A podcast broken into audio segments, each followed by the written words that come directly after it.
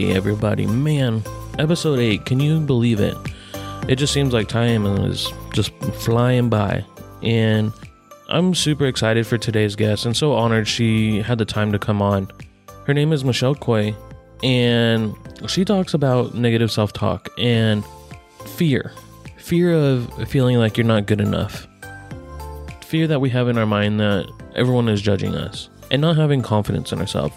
And I took a lot from today's episode, and I think you will too. I think it really struck with me because at the end of the day, I think we all deal with negative self talk. And this episode, you're really going to get an insight like how to overcome that and battle that mind. And you have to want that mind shift. But I think once you get to the point where you're accepting of what you're thinking and that you're ready to change, this is going to be a huge eye opener for you. So I'm super excited to bring her on and share what her knowledge and her battle that she went through and how she overcame it. Also, you guys can head on over to thedylonsmith.com and over there will be all the resources, all the episodes that we've recorded, anything that we talk about on the show, it's all over there. So if you guys can head on over there, check it out. Let me know if you guys want me to add anything over there. But with that being said, enough talking. Let's dive into this week's episode. Let's go. Hey, how's it going, everybody? Man, I am super excited for today's guest and so honored that she was able to come on and take the time out of her day to come on. Today we have Michelle Quay. How are you doing today? I'm doing great. Thanks for having me, Dylan. Yeah, of course. So tell me a little bit about you and your background. My background, so I grew up in Taiwan. I was born in Taiwan. Today I live in Los Angeles, California. Okay. A beautiful sunny state of uh, uh, where the superstar shines. You know, there's a lot of Hollywood stars here, and hopefully I'm making my way towards one. but uh, yeah, I came to this country when I was 15, and for the last 20 or so years, I spent a lot of time in healthcare field. So I am a clinical pharmacist, but I also have a full-time job. I have a coaching company where I work as a mindset coach. Oh, okay. So what kind of mindset are you working on? I am helping people to write a better story about themselves and that would turn and make them being seen, heard, and hired. And hopefully they can actually change lives along the way. Oh, that's awesome. So you deal with a lot of negative self talk, right? I do. And helping people get through that. Yes. Can you tell me a little bit about that and what got you into that? Yes. So it's primarily about the imposter syndrome. And no matter what industry we're in, what do we do, there's always that little voice that turn on in our life. And every once in a while, you hear that voice coming on. And especially when you're trying something new, it says, Oh, you can't do this or you are not enough. Right. So there's a lot of not enough. And the reason why I got into my work is because for a good 29 years of my life, I was an imposter for myself or to myself. I had a car accident when I was 11 years old. And as a result of that car accident, I am permanently disabled. I walk with two crutches and I am about four feet, four inches tall, just to give the audience a little visual. Four feet, four inches tall. Okay. My legs are crooked. Um, I walk funny. And ever since then, you know, I always walk with at least one crutch. So growing up is really tough for me because everywhere I go, people would turn and look at me and I internalize it as they're judging me. They're looking at me and thinking, oh my gosh, why is she so short? Or, oh my gosh, you know, she walk funny. And you, that's usually the impression I get from many people. It was never something positive. Um, do people come up to me and say those things? Some, some will hold back, but it's the look and feel that I sense coming out from them that makes me feel really I didn't have a place to be in this world. So I wasn't being seen. I try to hide myself every time I can away from the crowd. If I go to a bar, usually I'm the person who you'll find at the corner of the bar, probably just drinking by myself and very lonely. that's not that's not how I would encourage people to do because what you want to do, you want to be where the drinks are, right? So you want to be front and center. You want to be at the center of the bar, but that's not how I was before. I always hide myself, and I didn't feel that there's a place for me, and I didn't feel that I was loved or I am capable of being loved. So going through that journey, spending 29 years of not appreciating for who I am and continuously body shaming myself. And there's times where, you know, people, we go out, like my family and I would go out and we would take pictures I am the one behind the camera. And the reason hmm. why I am the one behind the camera is because I don't feel comfortable being on the camera. Being on the camera means that I have to fully expose myself, you know, with clothes on. right. fully expose myself. So you see the actual person, how short she is, what she look like, how her leg is not straight, you know. So there's a lot of that body shaming I have on myself and I don't want to be on the camera. So I kept doing everything that's possible to hide who I am behind something. And what really started to change was one day when I was 40 years old. I'm 47, by the way, this year. Um, oh. when, when I was. You look young. Thank you. Asian. Asian have that advantage of being young, you know? so don't be so jealous. In my 40s, I woke up and I'm thinking, I sat there just really thinking back about my journey and I asked myself, Michelle, is this how you want to live your life for the rest of the lifetime that you're here?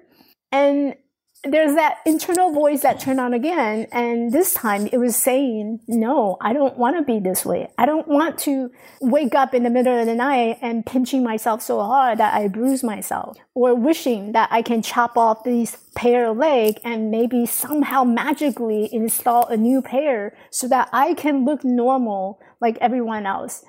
I don't want to do that. I already hate it for hating myself. Right. So that day I woke up, I said, okay, I gotta change. The first thing I did, we all talk about the baby step that we take in our life, right? So my first baby step that I took was I went out to uh, Target. I bought myself one of those uh, balancing ball. I brought it oh. home and I said, you know, I can't walk, I can't run, uh, the very least I can do is actually just sit on the ball and let me see what I can do. And, you know, I start doing YouTube, what kind of exercise you can do. So I was all motivated about getting into my physical body and learning how to move around. And once I start doing that, I feel, okay, I can do this. So I must have like sat on the ball and just rocking back and forth doing some exercise, yoga for like a month before I start thinking about my next step my next step was start, you know, cleaning up my diet. I wanted to make sure that I actually get the six pack because when I look on Instagram, every picture that I see are women with six packs, right? They're like all showing off, holding their drink and they're like body, uh, beach body. Like, what do I have? I have one pack, four feet, four inches, you know, more like a beer bottle than um, whatever the pear shape. body, the beach body. So I want to change that. So I decided I made a commitment that I'm going to get six pack. And number one is I'm going to get moving. And number two is I'm going to clean my diet. So like a mm. whole entire month, my diet was, I was so religious about calculating out every calorie count. And I remember my friend offered me some candy one day and I said, uh-uh, nope, that's to tip over my uh, calorie count. I was only consuming like 1200 calories based oh, on my wow. height per day. And I was strictly following that diet because I was really tired of being tired about myself. Right. So that's my two initial step. And okay. then I decided, you know, I'm going to do something even bigger, bolder. And so I decided to go to a gym. And it was the first time ever in my life going to a gym. And I'm standing there and thinking all these equipments, they're, they're made for adult size. They're not made for little kid. they're not made for people of my right. size. So how do I actually get to the top? How do I get to the bar? How do I use these equipment? I had no idea how to do it. And here's a, you know, a good thing about me is if I don't know something, I would ask. I would say, how do I do this? And I didn't ask anybody else. I asked myself. So you are stuck here. What do you want to do about it? And I asked myself, okay, so if I don't know something, who do I ask? I decided to open up the yellow page and I call a couple of uh, local gym and they're independent. And the reason why I chose independent is because they're smaller. Um, they don't have a lot of people. So when I go there, I don't feel as intimidated. I don't feel all eyes on me when I walked in. Cause the moment I walked into a larger gym like LA Fitness or Planet Fitness or any larger gym, the moment I walked in, I feel all eyes on me. They're wondering, what are you doing here? Right. right? That's a judgment piece that I carry with myself the whole time. What works well for me is looking into smaller places where I don't have to experience that pressure of all eyes on me. And it's more sense of welcoming, but belonging that you can actually talk to someone face to face. So I decided to call a couple of these uh, independent gym and I call them. I say, listen, you know, I need a tool and this is my condition. I walk with crutches. Do you have anyone who can work with someone like me? I found one of the gym in my neighborhood. I went and the owner gave me a tour and he even offered me to be my personal trainer. So I signed up with, with that gym. And the moment I signed up, it was like the moment my door just opened because mm, it gave me the awesome. opportunity to learn how to use the equipment. But then even further than that, what is not visible is that they gave me the opportunity to see what is possible for myself. Mm, that's so good what is possible with using this body? What is possible for me to find a place where I belong? Right. And I think it comes down to we all want to be seen, we all want to be loved, we want to have that sense of belonging, a community where we can connect with people. And I was struggling with that because I look very different. And even if no one else judged me, I was judging myself. So I isolated myself from all the possibility that can come if I were to be vulnerable and ask for help. Right. So the moment I walked into the gym, it was like a whole new world that just came to me. That's awesome. So it's really just taking the baby steps and then it's you have to have a mind shift.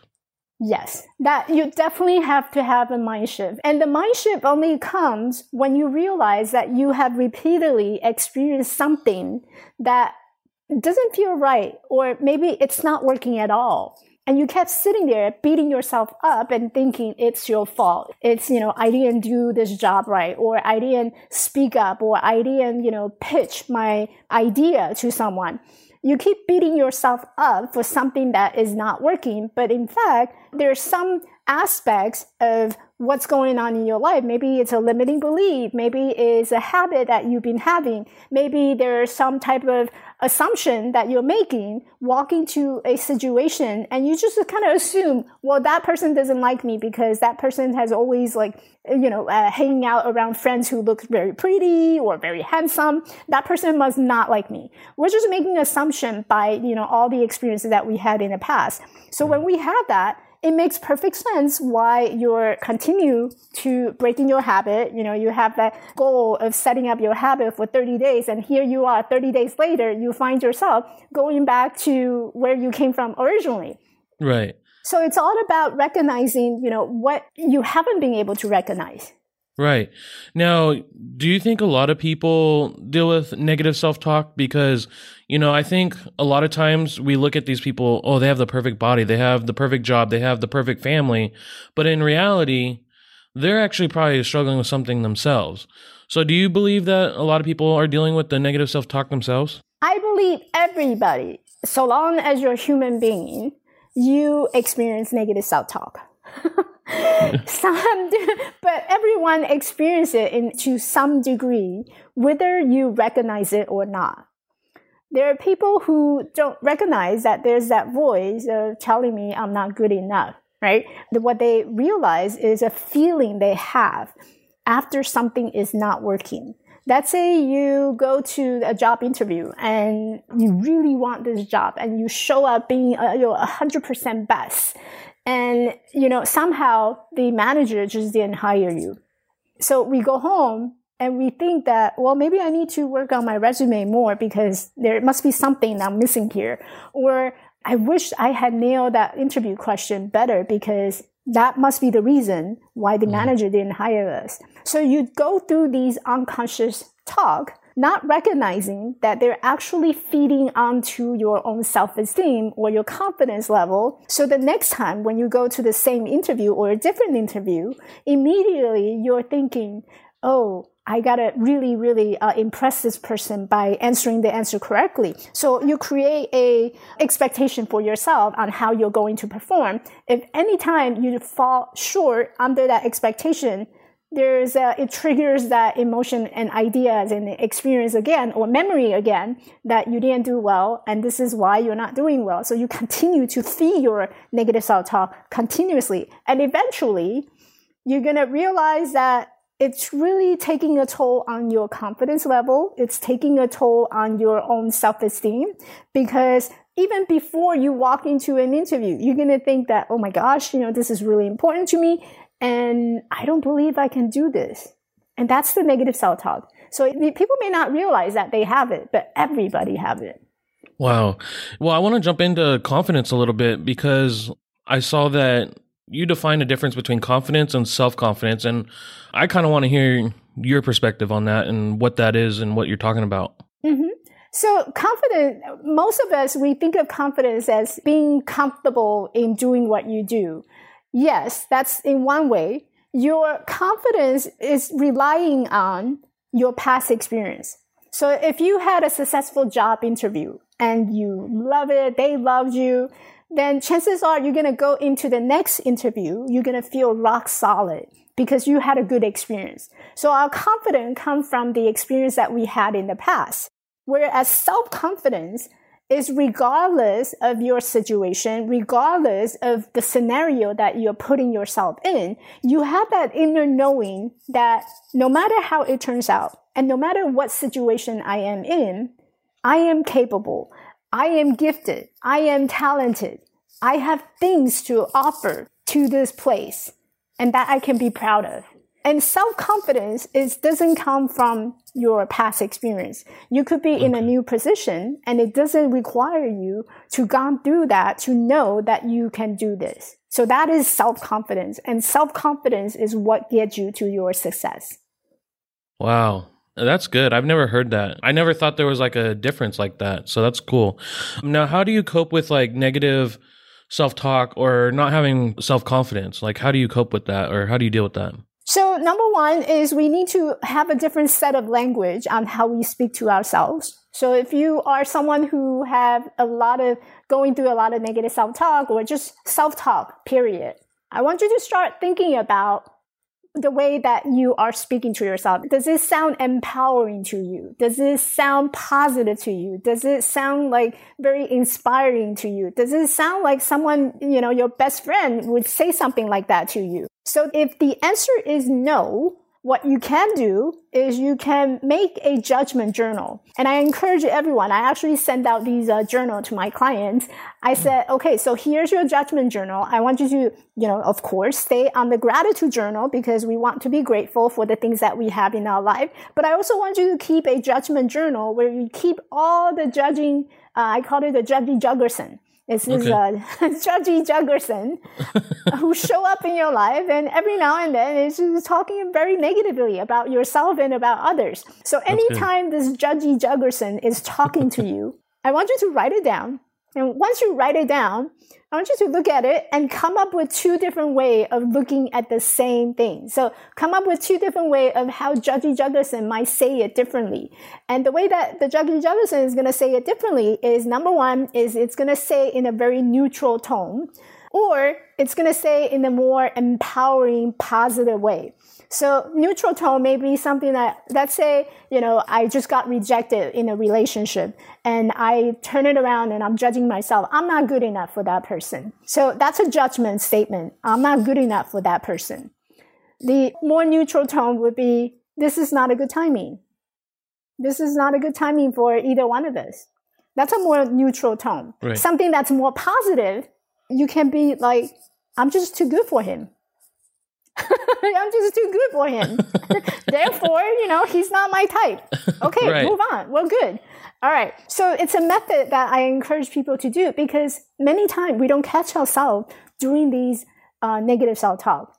And when we listen to it enough, we start to believe it. So the idea behind the judgment journal is so that you can start catching your own negative self talk and you have options and choices that you can make on how you want to speak to yourself should the situation come up next time. If you are going into another relationship, you're going out a date, and this person, you know, maybe responded in a way that you felt that you're being rejected, here you have two options to look at it. You can think that, well, the timing is just not right, or he's just not my type, right? So Right. you started to see options rather than believing in your negative self talk, which will ultimately lead to a lack of confidence or low self esteem. That's good. That's awesome. I like the journal idea. I always tell clients that, you know, it's better to get journals and just journal what you're feeling for the day. Just journaling itself releases it from you. So I think that's awesome. Now, can you talk about fear of judgment a little bit? The fear of judgment, I can really just relate it back to my own personal experience. Okay. when I walk into a place, the moment I enter that place, there's a lot of internal narrative already coming up. And those internal narrative, they're mostly negative. When something is negative, it triggers a lot of shame, guilt, worry, or the biggest one is fear. Why fear? Because fear is there to protect us. It's there to keep us safe. So the reason why we have that fear of judgment is because we understand, we understood how being judged really made us feel in the past. So when I walk into a place and, and when I have a woman coming across the street and tap on my shoulder, hey, what is wrong with you? Hmm. And that is not a very empowering way to feel. It feels I'm scared. I don't know this woman. And yes, she is tapping on my shoulder, asking me what's wrong. No- Nothing's wrong with me, lady. I'm a perfect, perfect human being. But that triggers a lot of anger and self shaming, my body shaming. So I remember how it felt to be judged. So the moment I walk into a new place, the first thing that shows up is my fear because my fear is standing between me and the door so that I don't open the door and walk myself and put myself in a vulnerable spot where I would be laughed and looked at again. So the hmm. fear has a function here. The fear is to protect you from experiencing something that you had experienced in the past. Okay. And that is the fear of judgment. Got it. Now, you wrote a new book, right? Yeah, it was published in, uh, actually, it's been uh, 2019. I published it. Oh, okay, a couple years. Can you tell me a little bit about that and what drew you to uh, write that book? Or Yeah. The book is titled Perfectly Normal. okay, Ooh, I love the title. Uh, right? it's perfectly normal. And I think for the longest time in my life, I was striving to be normal. And what normal means to me is that I am able to come to this country and speak fluent English and communicate that with my peers. Um, I am an immigrant. I came from Taiwan. And when I first arrived to this country, I didn't know how to speak English. So it's a memoir of basically my whole life story up until I became a coach. Okay. And so the previous experience, all that journey has to do with how do I work through all my internal darkness or that inner work that many of us mm-hmm. are, are on? How do I overcome that judgment? How do I overcome the shaming? So it's a, I consider it as a, a long letter of completion. I wrote it, finished it, it's part of me, it was my life, and here I am at the end of that journey Okay. and I'm putting it out to the world because I believe someone who is going through the same journey needs to hear about this. Okay. Now you talk about being vulnerable in the book, right? Yes, I did. Why is vulnerable a good thing? Because me personally sometimes have a hard time being vulnerable with people and letting that stuff go and letting it out there. So why do you feel like it's a good thing? So vulnerability, it's actually our superpower. It's the power to build that connection. How do we connect with the other person? Is that we allow ourselves to be out there and we give that person an opportunity to show what they can do for us. And every single one of us are very loving, kind, compassionate human being. And I truly believe that every one of us have a good deed inside of our heart. We want to give. We want to spread our love. We want to show the other person that we care. Even if this is the first time I'm meeting you, I care about how your day looks like. I care what is it that you're going through right now. I care about that. And the only way that I can spread that love or give that loving care to you is if you let me. If you let me, then my love, my caring can come across to you. That's how we make and build connection. So vulnerability allows you to knock down your wall of that invisible wall that stand between you and the other person. Vulnerability makes you less selfish so that you allow the other person's love and connection to come through. And so if you create this wall and you don't allow other people to come and see you, to find you, what you're essentially doing is not only do you isolate yourself, but you also stop the other person from giving what they were meant to give. So vulnerability is our superpower to connection. And vulnerability is something that we all can give to another person. You're actually giving that gift to the person on the receiving end so that that person can give what they were meant to do here in this life. Okay. What about somebody that takes advantage of that vulnerability? There's always possibility. There's always 50 50, right? The mm. coin always have two sides. You flip the coin, you never know which side it's going to land on. What you do have control is how your perception is when the coin lands on the side that you didn't ask for. Okay. So it's not about the other person taking advantage of you. It's how you perceive that person taking advantage of you. You can perceive it as, oh my gosh, you know, with anger or with a lot of resentment, or you can approach it in a more loving way or just said, you know, that person is probably going through a lot and maybe there's something else in the past that they haven't healed from. And there's a saying that goes, hurt people, hurt people, right? Okay. So if they haven't healed from they, where they've been hurt before, chances are they're going to take out that hurt somewhere else. And you just happen to be there. They took out the hurt on you. But it's not about you. It's about you giving them the opportunity to release that hurt that they've been carrying it and that they may not have a chance to carry that out to someone else. So the reason why you connected with that person, even though that person was taking advantage of you, you gave something valuable that you may not realize 10 years or 20 years down the line. That person may very well be thinking about, I had that opportunity to make it right because I took advantage on this person. So okay. every moment that we exist, we influence each, each other, maybe not this very second. But, you know, once I, we get off the call, maybe there's something that I said, or maybe the listener, you know, listen to this podcast, somewhere along the line, something really clicked and something really resonated with them.